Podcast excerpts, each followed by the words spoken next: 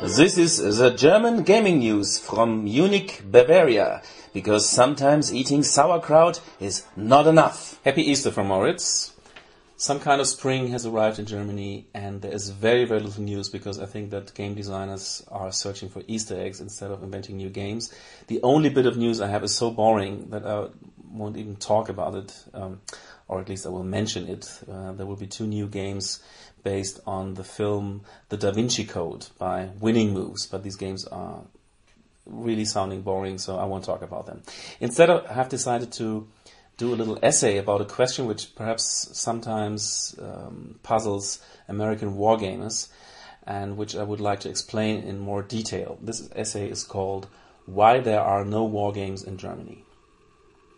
Well, you might remember a certain German history that involved not only being the aggressors in the horrible war that was World War II, but also being the perpetrators of a Holocaust of until then unequal proportions.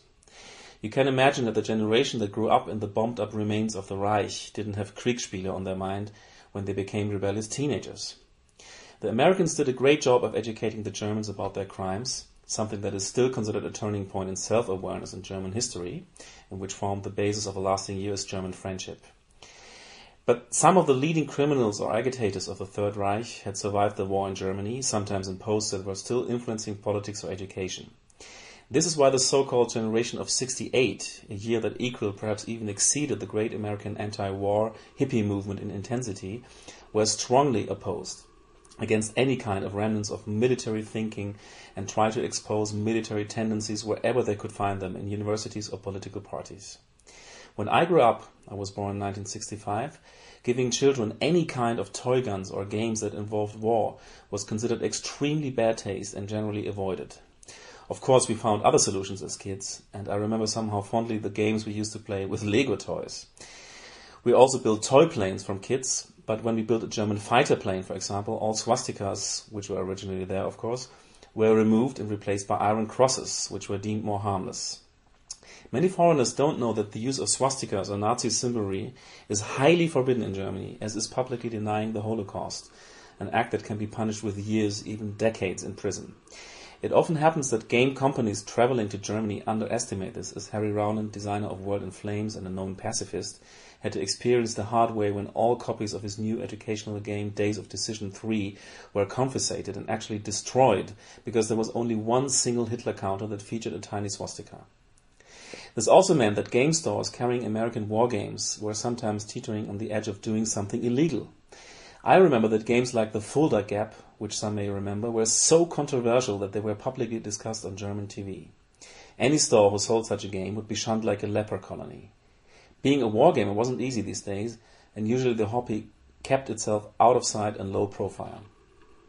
The big war game of my youth was Risk, which many think of being a harmless, stupid dice fest. But can you imagine that even Risk was deemed so controversial that the specially created German version explained on the cover, liberate the world instead of conquer the world? The rulebook said that all the world was under a horrible dictatorship and that the player's goal was to free the poor people in Australia, for example. I guess you never thought of Risk like that, and you probably weren't thinking very pacifistically when you played it, but there you go. This history might explain why there is no real tradition of war games in Germany, and why most Eurogames are rather pacifist in nature and use harmless, inoffensive themes like Hare and Tortoise, Hoity Toity, or Scotland Yard. Of course, this handicap became one of the strengths in Eurogame design and formed the basis of the Eurogame revolution. Even if many listeners of the Dice Tower disagree, the American obsession with conflict oriented war and sports games somewhat hindered the, the development of the game mechanics themselves, which was something European and especially German designers were concentrating their efforts on. This thematic constriction became their biggest strength, something that often happens. This is why often German games are considered themeless, because the emphasis is always so strongly on abstract mechanics, which tend to concentrate on competitive but essentially peaceful play. Of course, now the whole theme has lost some of its urgency, and the German market is ripe for more wargame-like games like Wallenstein or Friedrich, which now seem fresh and interesting here, while the American designers use Eurogame mechanics to make better and deeper games. The future is certainly in the hybrid, hybrid games, wargames using interesting card mechanics, for example, and I think the German market will be increasingly tolerant for that development. We will see. But this is why there are not many wargames in Germany, and I think rightfully so.